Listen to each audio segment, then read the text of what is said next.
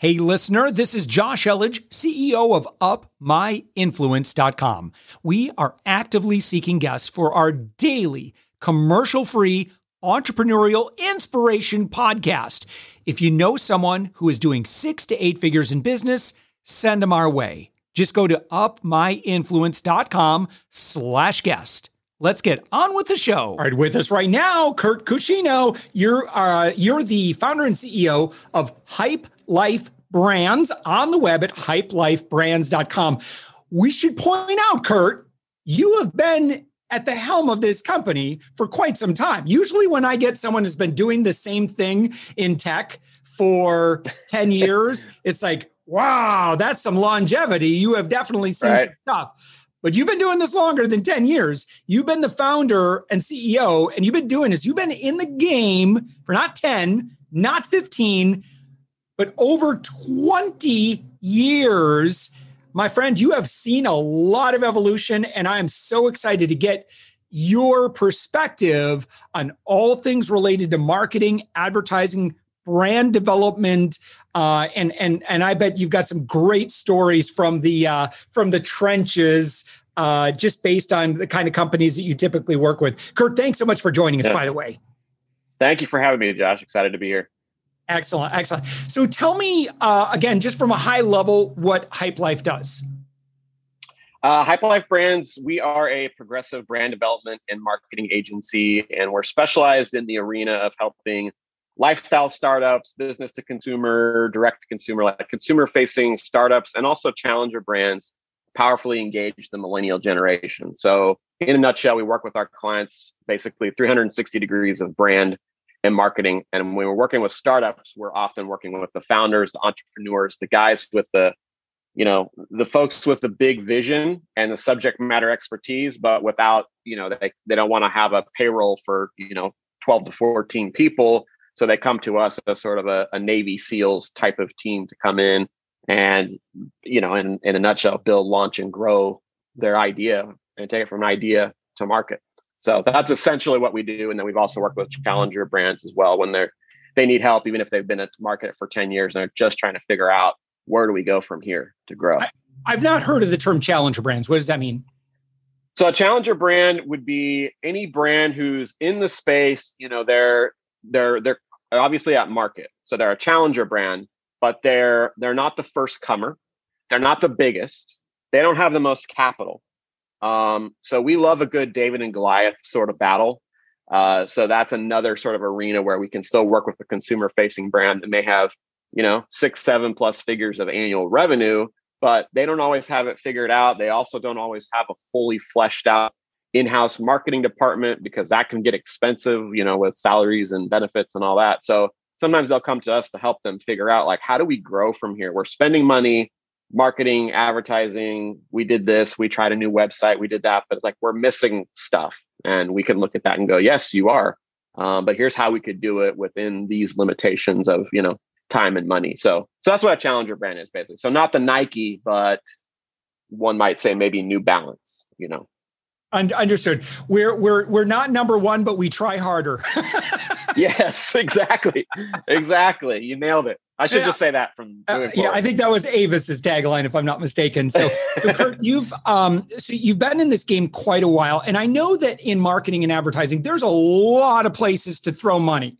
And yes, today in like if we're talking about 2021, um, where are the places to throw money that you're like I don't, I don't think it's as good as it used to to be honest with you. Like are there any like sage advice you know maybe like even like two three five years ago they're like yeah that's really lost it's lost its luster or you could do it you just have to be very careful?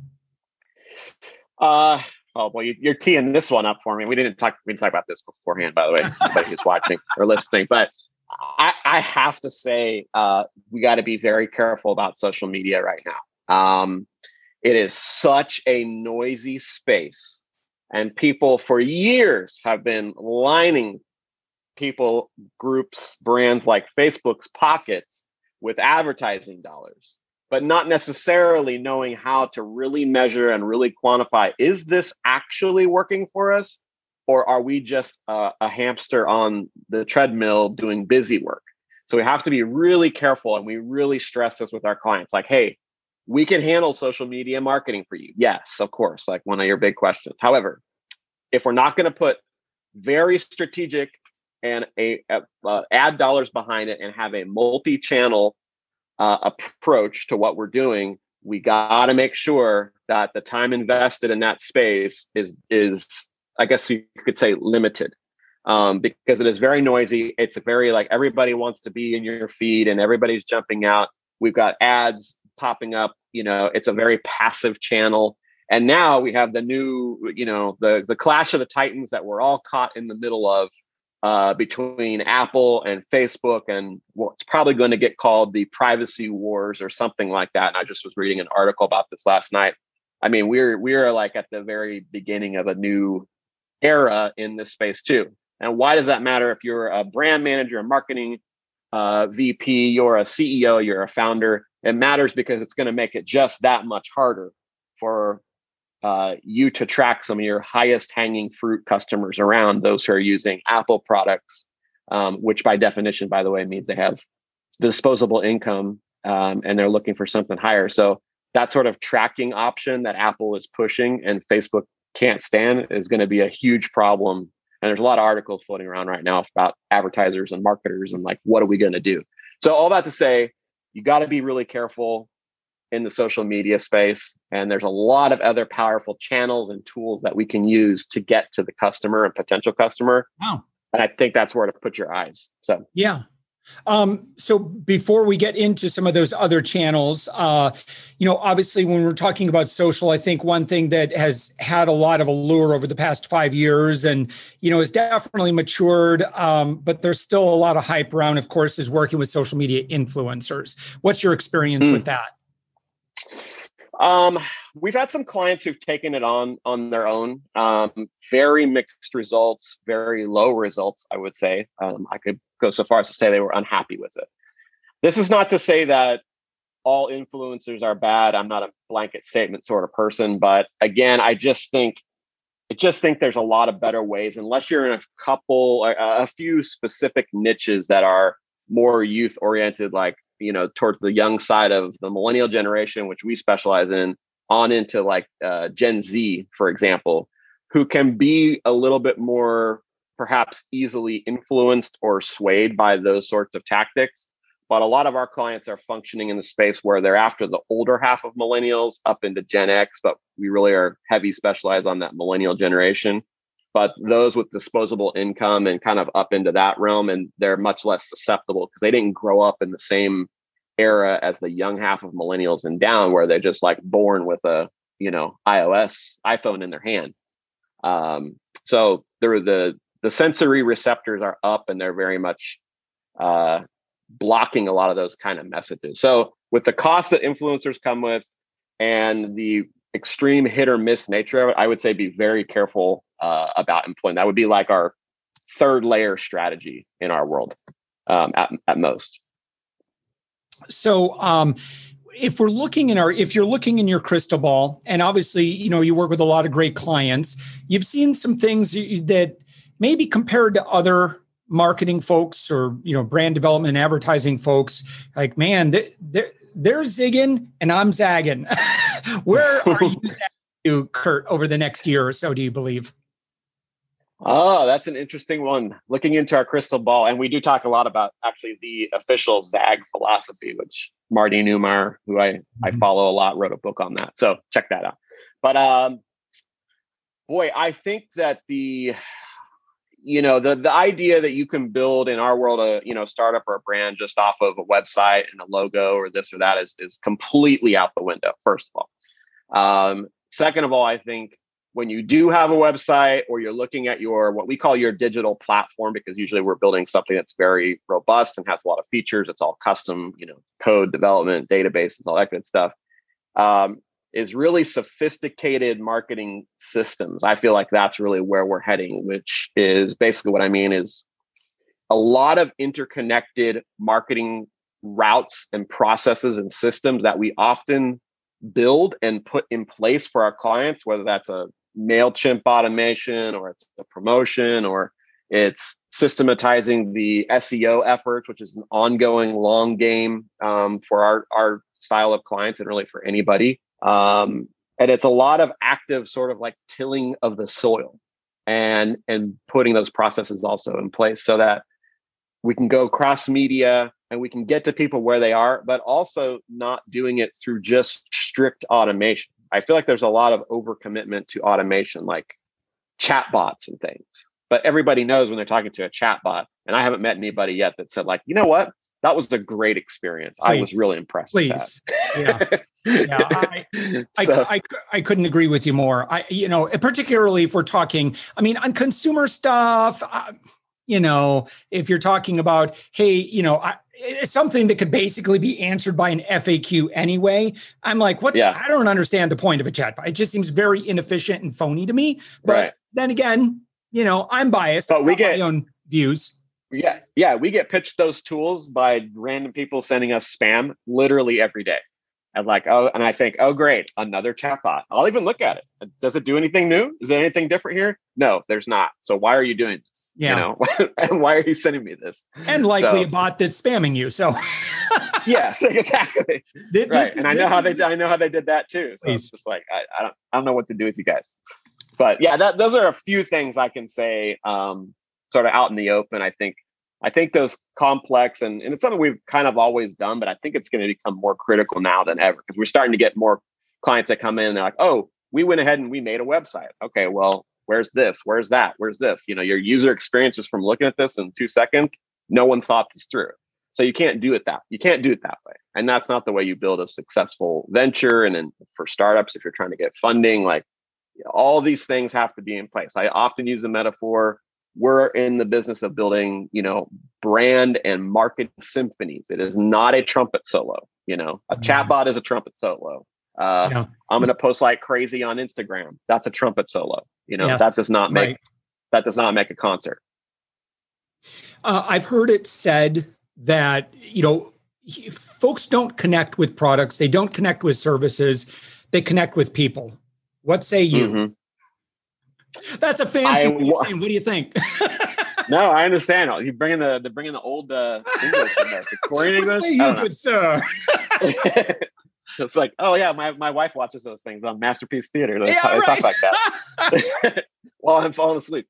Um, no, uh, it's a good question, and I, I like one thousand percent agree with you. And we're hugely built on the idea of the start with why philosophy that you know, we, we kind of were doing this. And then I read the book from Simon Sinek. My mentor passed yes. it along to me like a, a, decade ago. And I fell in love with it because I was like, oh my God, this is what we're doing. Like, this is it, you know, just really beautifully packaged. And it speaks to the science of making emotional connections with people. And that kind of to answer your question, yes, it's it's it's about the the brand, but it's more about not the products and services, which is the what, the what our business does, what we do, but it's more about what's the end result what's the feelings what's the connection? Can i see myself you know especially as a millennial uh, elder millennial can i see myself in your brand's story? Do i does my heart connect to your heart when i see that? And that's really important and it's a really tough thing to conjure but it's part of what we do when we're starting from day one uh, building a new brand whether a company's spinning off one or a startup founder is creating one you know so yeah i I absolutely agree. And I think that having that heart in your brand manifested in many different touch points is super, super, super important to the road to really success. So, yeah. let's talk about Hype Life brands. So, uh, you know, obviously you've been at the helm now for 20 years. You know, I, I believe that, you know, when you're in the game for that length of time and you've built enough relationships that you know, business just drumming up new business isn't really as hard in my experience. Like we've been at this for quite a while. Like it, I, you know, mm-hmm. I tell people, man, it gets easier. Your first year where you're trying to establish your reputation, you're building up your book of business. I mean, you got to do a lot of stuff to make and build connections as an agency or a consultancy. Um, but but what do you do today to um, in, increase business, or maybe you have all the business you want on the books, or you know, or, but like how to how, how do you find new business at this point? Good question. I would say I, I would say what you said is true. First of all, um, we have a lot of you know we're big on not take you know we don't just take on projects here. We really build long term relationships with our clients, and you know I I work directly with all of our clients. You know we even used to have uh, account managers um, back in the day, but we kind of did away with that layer because I prefer more of a flat hierarchy and a, you know we have mostly a senior team and so basically everybody can be self starters and take responsibility and knows how we think and operate here. Um, but the relationships that i have with our clients that some people go back probably there's a few kind of legacy clients that go back maybe 15 years. Um, you know those relationships are there and they're they're lock solid and that's what we do with anybody coming in. Like i'll you know i will have a conversation with anybody that comes in from day one and treat you just the same as i treat somebody that we've worked with for 15 years. Um, and i think that's really important and respect and also listening. Um, you know how do we get new clients? I mean you know we use some of the same channels that we implement for our clients at, in very um, laser focused ways. So we'll do that and we'll do that when uh, you know, we maybe want to add another client, you know, but we're typically adding our goal, you know, my my goal for the agency is one or two a year. Really, that's it. Um, yeah. So, but because we only do because we don't do like you know 15 little projects that are all you know $15,000 projects, you know, we're bringing on clients and our clients are required um, to pay just annually um, because we work so, so full scope um, that kind of we want to make sure i want to make sure that we have enough focus in the pipeline uh, on those clients and not overcommit you know because i've i've certainly worked with folks who've under delivered um, and i'm sure you you probably have too and it's it's one of the most frustrating experiences that any anybody especially a ceo or a business owner can run into. It's like i'm paying you to handle this for me and if you don't do that, it's like, what good are you? But there's a lot of, and I feel like this is a growing issue too that we could probably spend another 30 minutes talking about. But yeah. you know, so we're not we're not in that business and we've really never had that issue happen sure. ever. And I don't I don't intend to start. So yeah. Yeah. So we're pretty good, but it's a pretty, you know, small addition to clients per year. Yeah. So for someone who is like, man, I, I love the uh I, I love the cut of Curt's jib. Uh, who would make a great? who would make a? There's another. Uh, I know I, I, all this old timey language. Uh, so who would make a great? You've been watching Down, Downton Abbey. I've been watching too. Yeah. okay, I knew it. Yeah. I knew it. My the the ballot has been instructing me. Um, so yeah who would make a great uh you know someone who's been listening they're like man curt sounds like the guy to work with our company. Like who who's kind of like that dream ideal company or brand or, or like what stage are they? Um, we already kind of talked about this a little bit um but you know what kind of budget what what kind of plans you know should they have that sort of thing?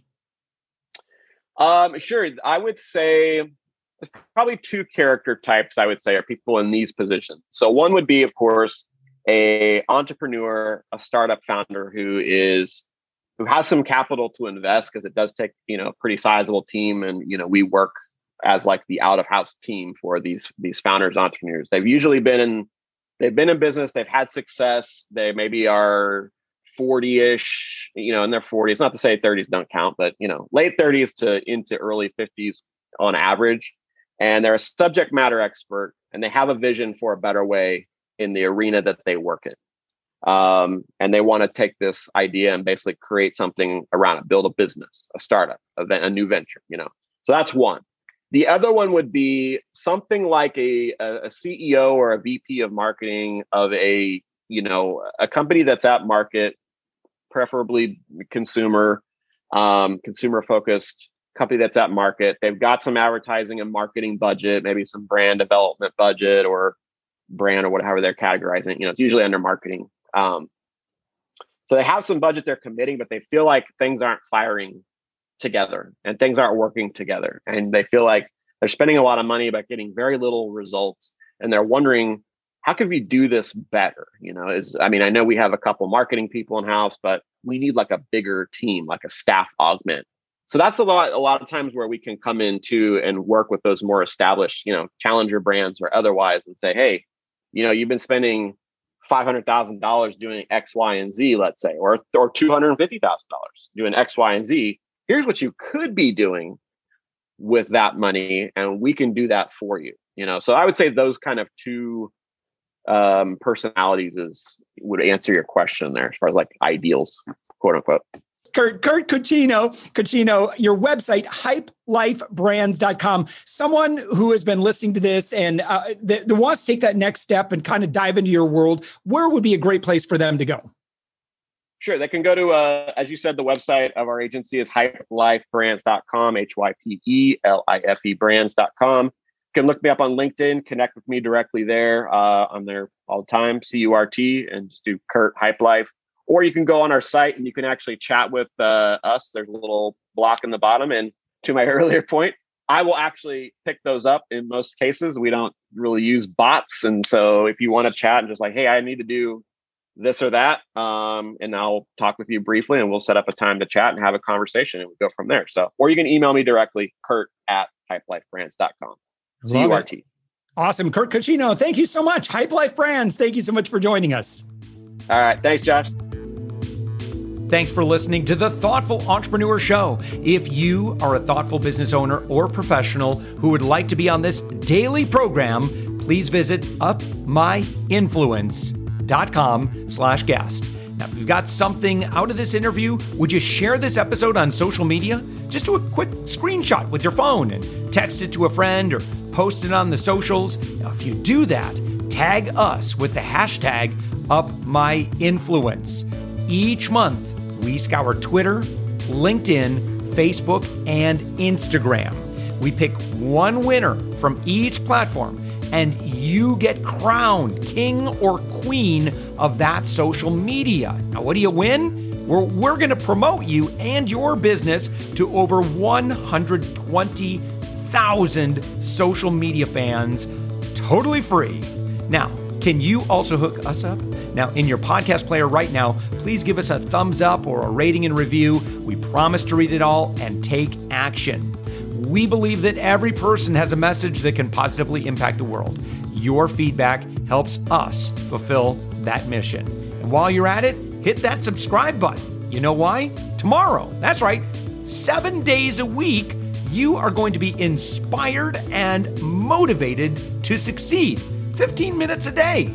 Now, my name's Josh Elledge. Let's connect on the socials. You'll find all the stuff we're doing at upmyinfluence.com. Now, thanks for listening, and thank you for being a part of the Thoughtful Entrepreneur Movement.